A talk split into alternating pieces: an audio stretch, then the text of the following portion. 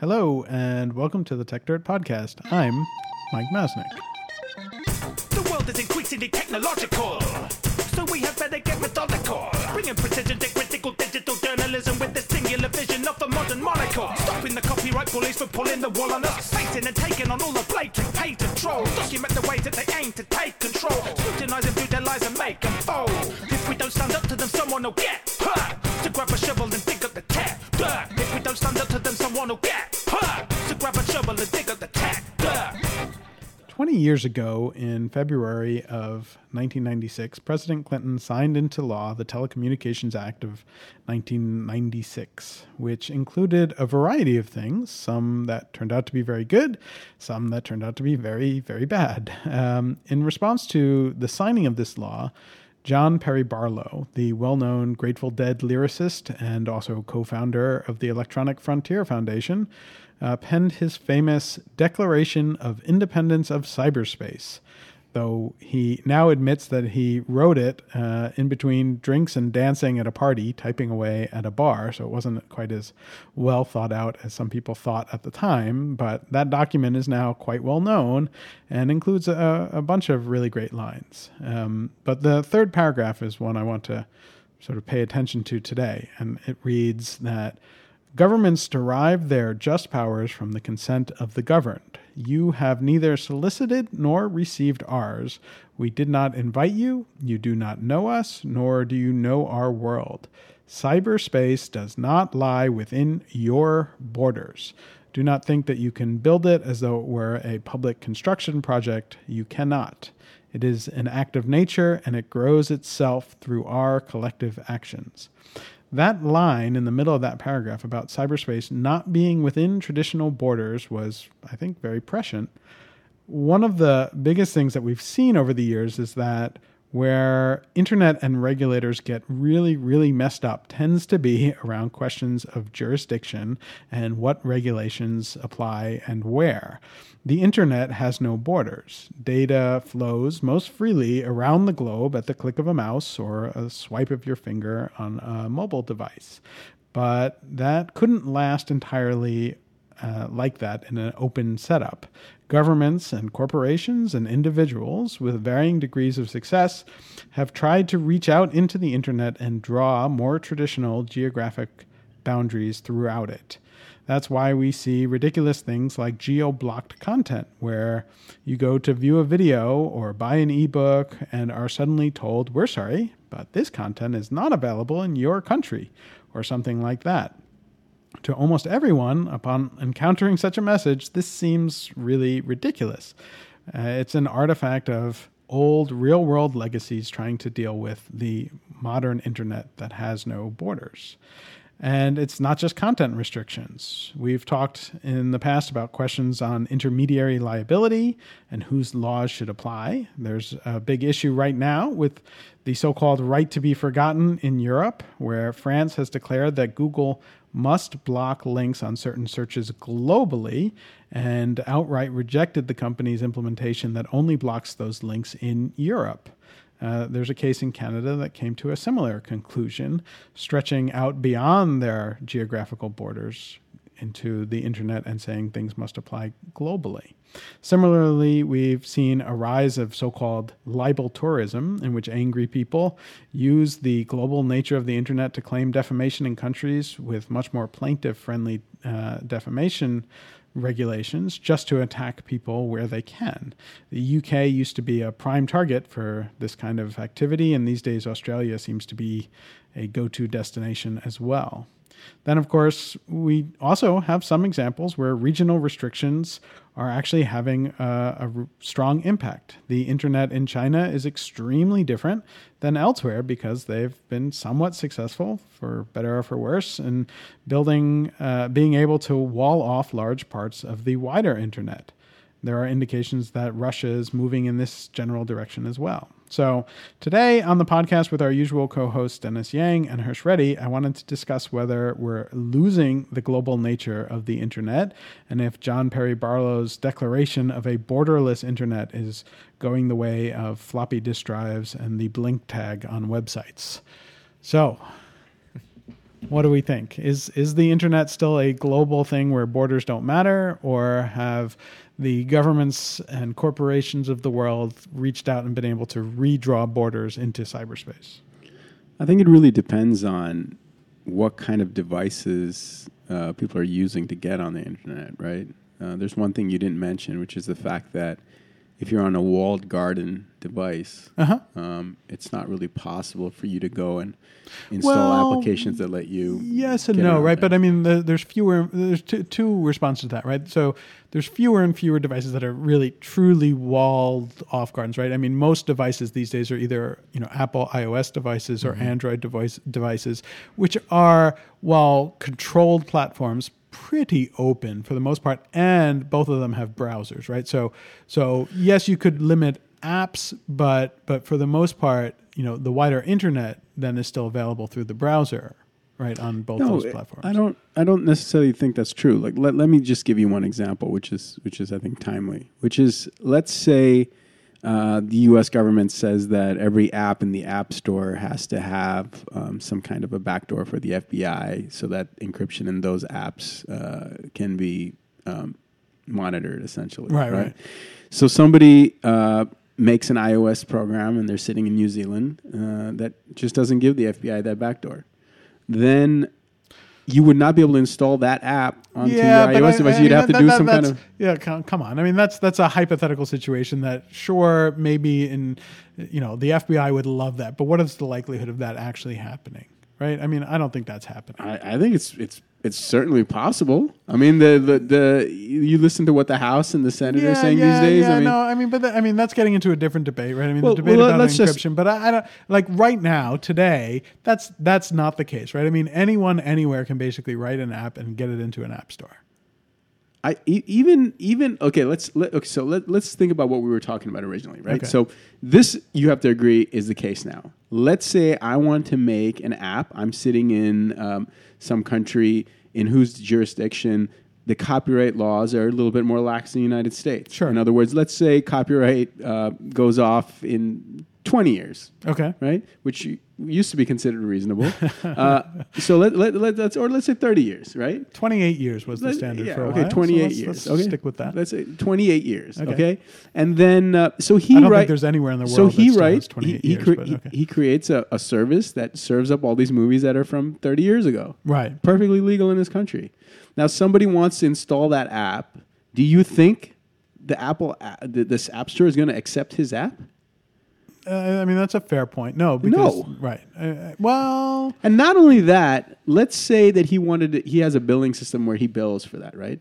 They wouldn't allow him to bill uh, subscriptions to that to that to that um to that store of his or whatever you want to call it, the movie website.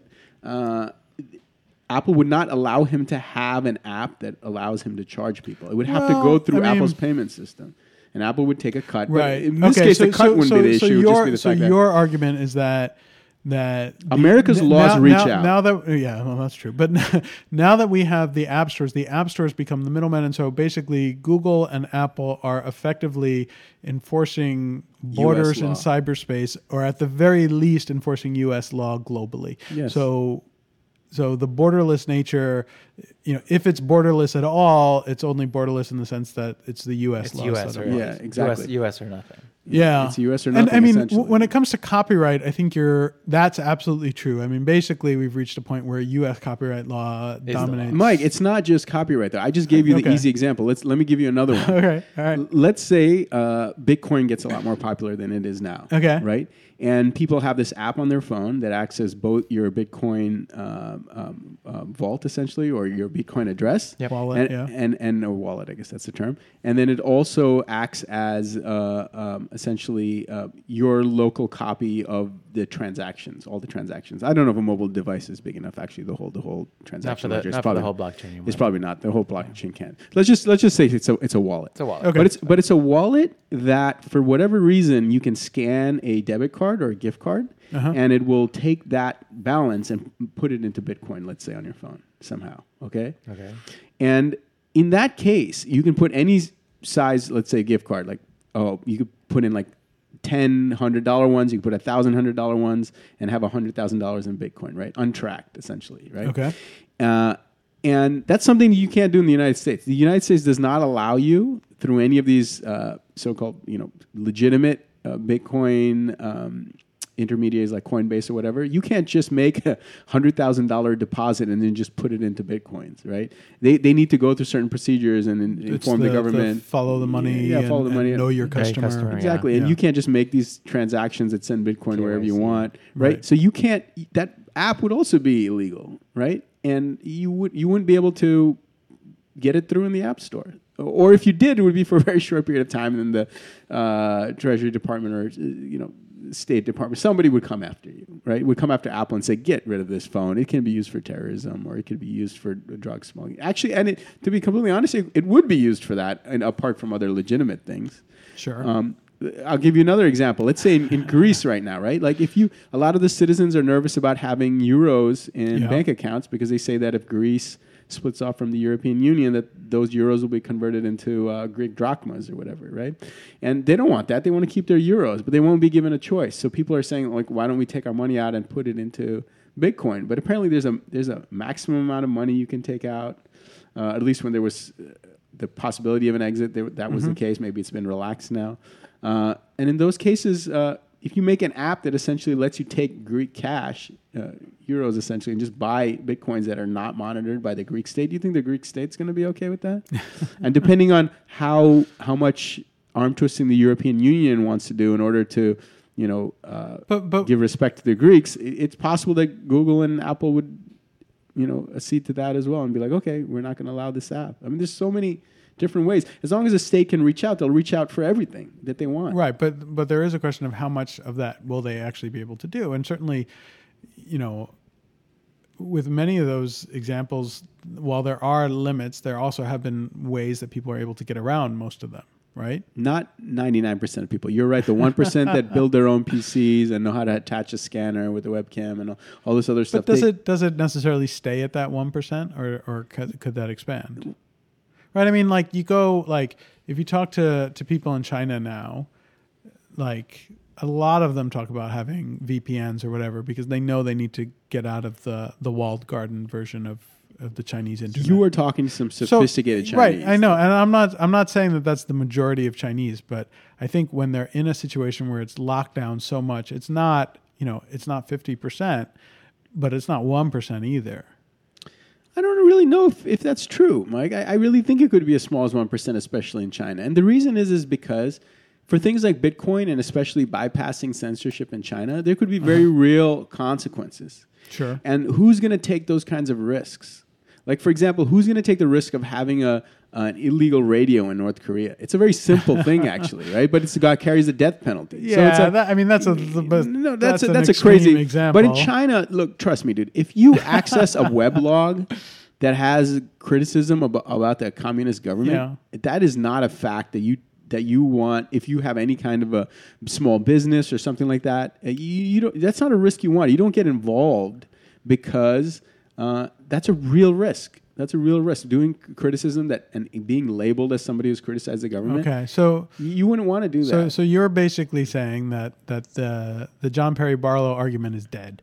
That there there are borders Yeah. in, on the internet and, and the mobile network, and basically those are driven by a combination of, of governments and corporations. So it's not dead in the sense that there is, if you aggregate these small populations across all the countries, and, and the rather big ones in liberal Western democracies, uh, you, you still have a global community.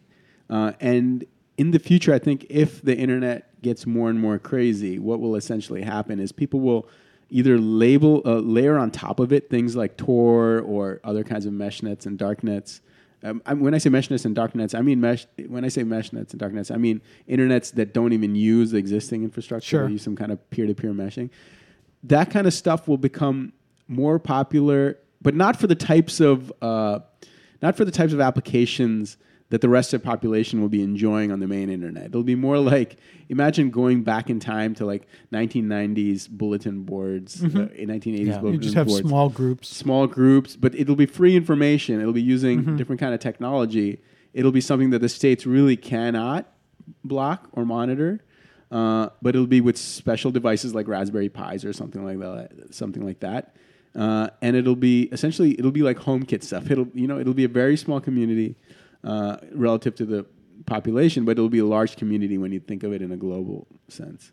So I, I think I- think that's a possibility, but I don't know how interesting that is for a discussion. It's kind of like what what can those kind of people do, other than perhaps do some like Bitcoin, ha- having essentially doing a lot of illegal trade in let's say narcotics or whatever. I mean, they can't do a whole lot of stuff. Maybe uh, cribbing in the sidelines about how they can, you know, you can bypass this or that uh, censorship, but. At the end of the day, them doing stuff is not going to make any kind of a political dis- difference. You need a huge open internet, right? For in order to have the kinds of I mean, what what is it that Barlow want? What was his utopian like, Well, vision his- uh, for for this internet? I, I mean, his vision was that it's you know completely removed from from the laws Right. of of the physical world, and that And- and as- obviously as, most- a group, most- the people on the internet would sort of set new standards and Yeah. and new ways of doing things. and that's completely opposite to what most governments would want, Yes. Oh, absolutely. right? So, and that's why That's why it's, it's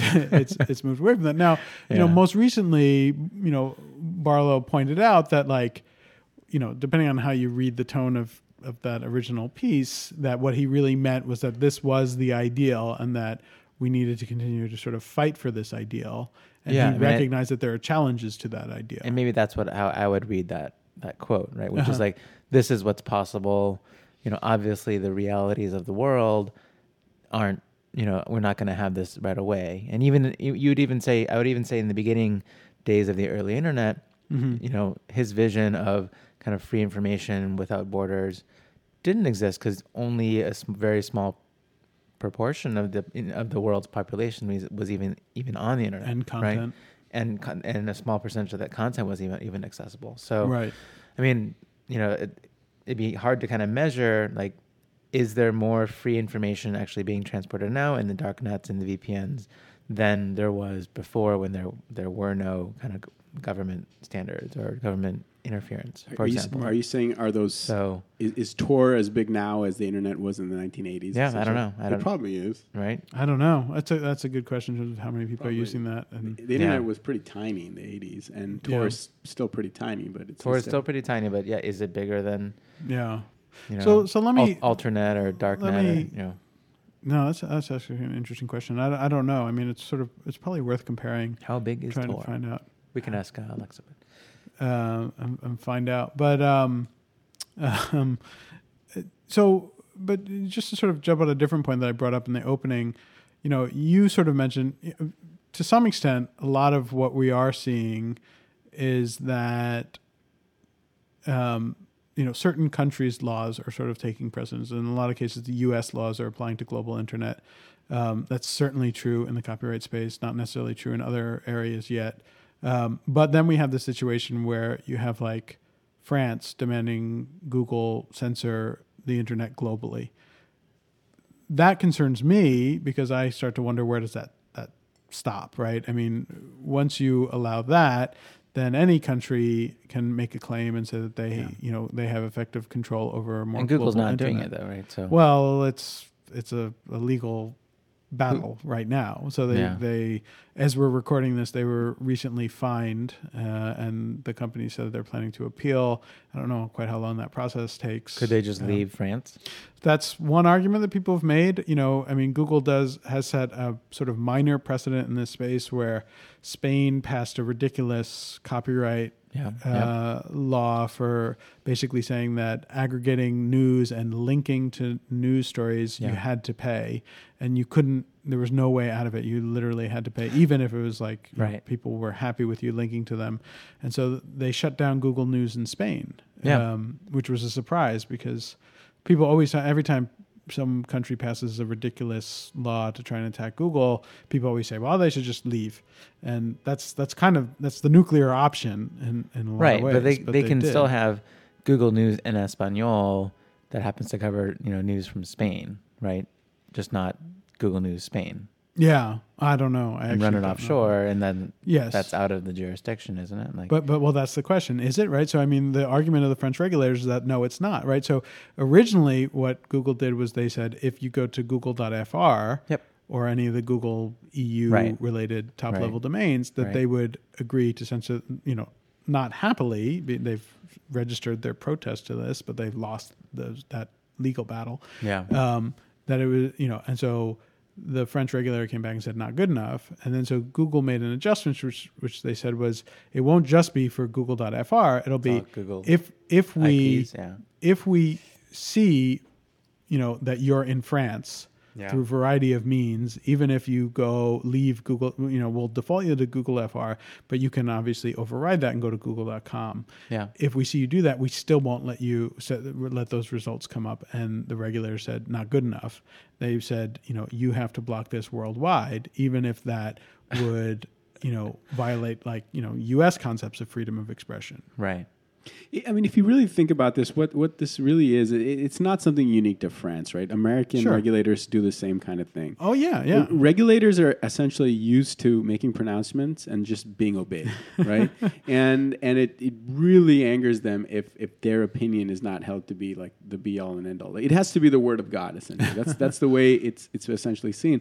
And if you look at bureaucrats everywhere in the world, I mean that's that's that's not unique to France. I mean, like they used to be this saying about uh, the technocrats in in Japan, like they had so much power, they would determine where the bus stations and railway stations are, and and that would really determine the success or failure of different kinds of uh, en- entire merchant families of like uh, whether or not their grocery store or department store would succeed would be on the, the whim of somebody who was a bureaucrat, and so those were very important people in society, and you be considered very happy if you had a son-in-law who was a bureaucrat, you know what I mean, instead of a doctor or something like that. So it, it so you think about that, right? It, it, in a global economy, the bureaucrats basically it's a fight to the bottom. They they mm-hmm. have very little power because essentially citizens are able to choose, pick and choose which jurisdiction they want to have the laws applied to them. And obviously they're going to choose the most liberal jurisdictions, right? Like if everybody in the world could choose to live in Nevada's gambling laws and access Nevada gambling websites. Actually, I don't even think that's correct because Nevada actually bans online gambling. But let's say some other place like uh,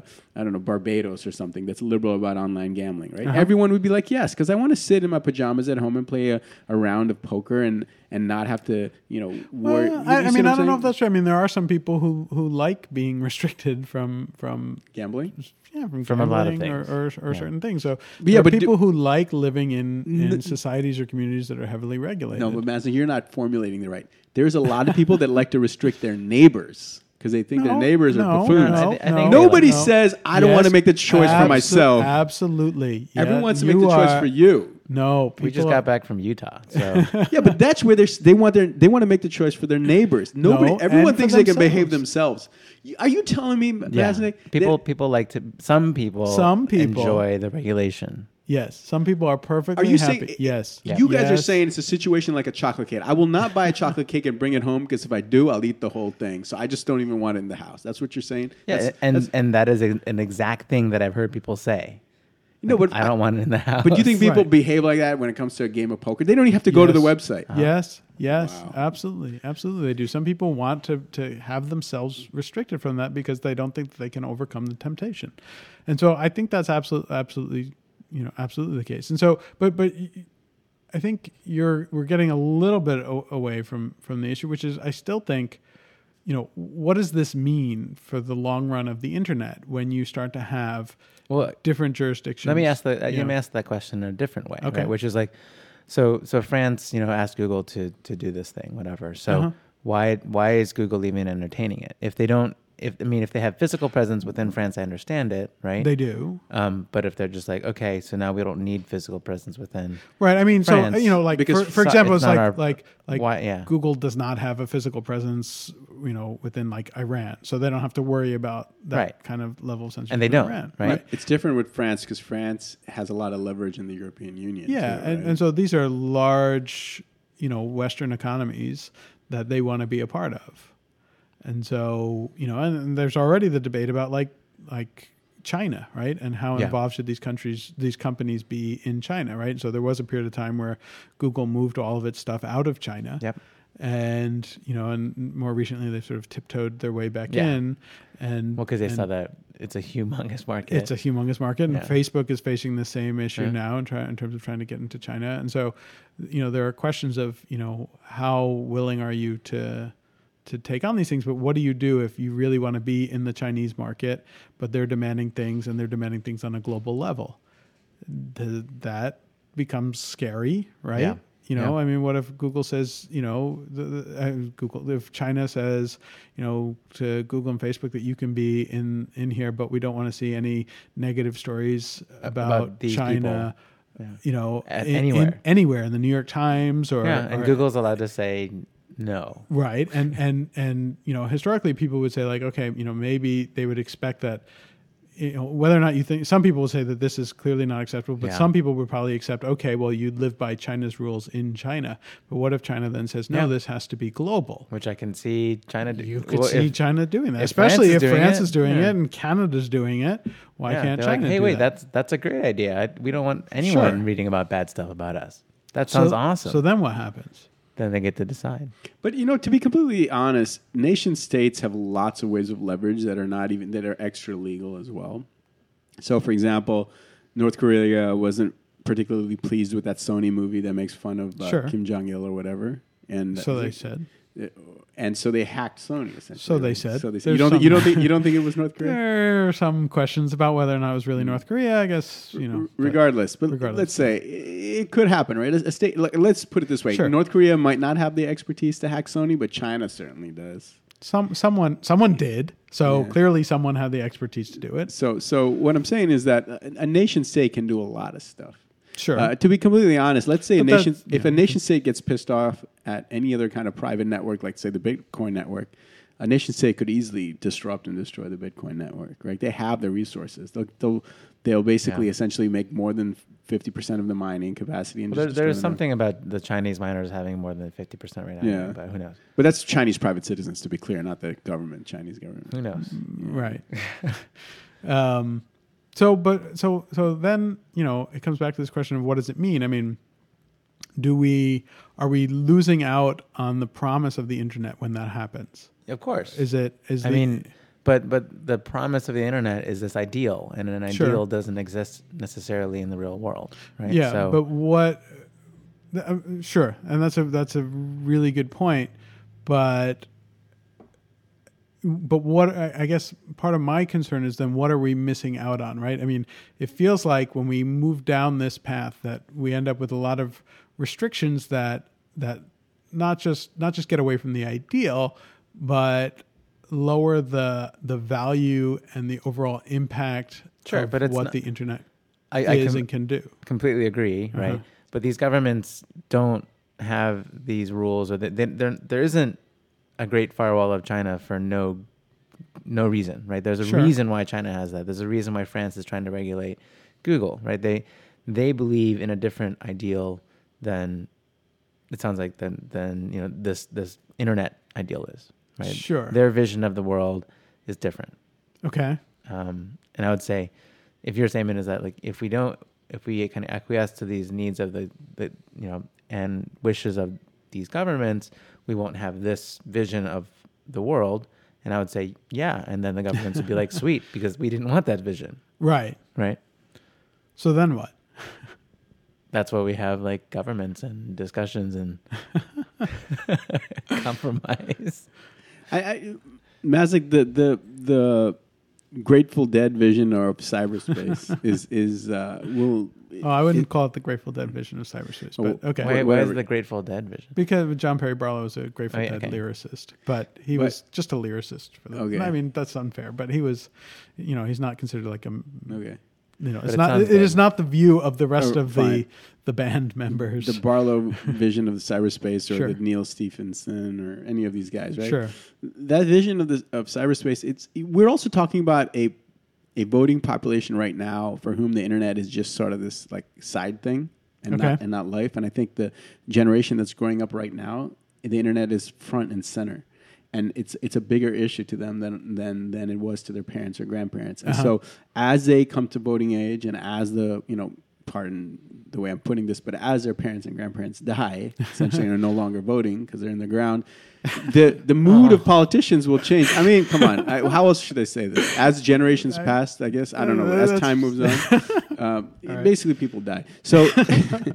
As, as and as they do, the, the voting population will, will in all these countries, not just the United States, but China as well, uh, will demand the things that they want. And if they are continued to be uh, continue to be educated about like what the advantages of um, a free internet are, and I think they certainly perceive s- from youth what the advantages of more liberal copyright laws are, then they will actually demand those things. And I think SOPA is just the Yeah. the edge of the spear there. I think as time goes on, they'll get involved in more and more things, and so it, it'll be things like right to repair. It'll be things like open mar- open app stores and things like that.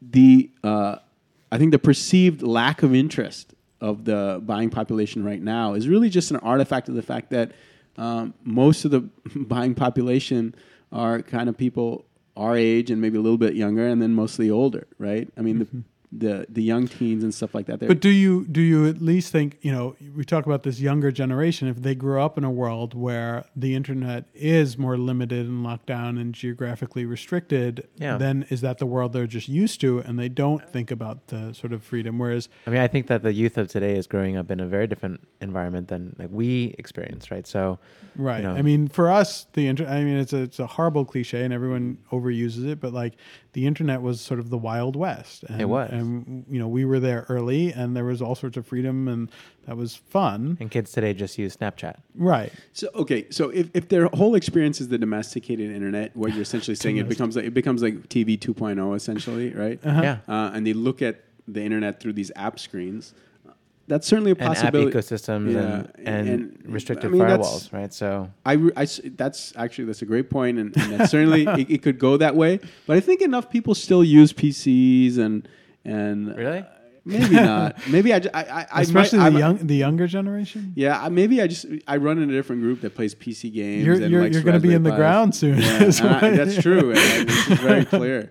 Uh, you know, I'm yeah, I could be wrong about Do we that. do we need to replace you with a younger co-host? you, you really should. You should. At least you should be grooming one as an intern. He should be sitting on the seat, and and then so that And- when the, we're we're dead, he can just take we over know the show. we don't have the millennial view in uh, in our podcast. To be clear, I'm not talking about the millennials. I'm talking about something Even even, younger? younger. this is Gen, Gen Z is what they're Yeah, called. is that what they're called? Yeah, Gen Z. Man, millennials are a disappointment, man. Actually, can we, wait, wait, can we can we delete that part? That's uh, that's going to be the title of, of this The night- podcast. Hersh Hersh Reddy says millennials. Uh, delete that. That has to be deleted. I know too many millennials. uh, uh, but but you know, I, I, I thought they would be a lot more angry about certain things, and they're angry about totally different things. That I was Yeah. like, what do you get? Well, that's that, welcome. Welcome to generation gap. I mean, I I know, that yeah. is that is the way every generation yeah. gap works. Is you think you think they're going to be angry about the same things that you were angry about, and they they pick totally different ones, and then you think that what they're angry about is incredibly stupid. But you know that's and get off my lawn. exactly exactly. And so you know, and and in this digital world where we can draw new borders, we can draw digital lawns and tell people to get off of them. Yeah. And so I think that's uh, that's what we're ending with. Wow, we're we're digital old men yelling at people to get off our digital lawn. Well, I don't know. I I uh, I'll just conclude on the point that I think I think that the idea of of empowering stuff through you know a more borderless internet that is not subject to regulations in that sense. That doesn't mean no regulations at all, but I I worry about tying geographic restrictions to a network that should be borderless in terms of data flows. And so I'm still concerned about that, and I think it's something worth watching and paying attention to. It'll, it'll be interesting to see how corporations react to this. I'm really interested in seeing how, how Google handles the French lawsuit. Yeah. I, I think this is a podcast that needs a part two and probably a part three, to be honest. All right. Well, then we will re- re- revisit it again in the future. Uh, Hersh Dennis, thanks very much for joining us, and everyone listening, thanks again. And we'll be back next week with something else. Bye. To grab a shovel and dig up the tap. If we don't stand up to them, someone will get. To grab a shovel and dig up the tap. If we don't stand up to them, someone will get. To grab a shovel and dig up the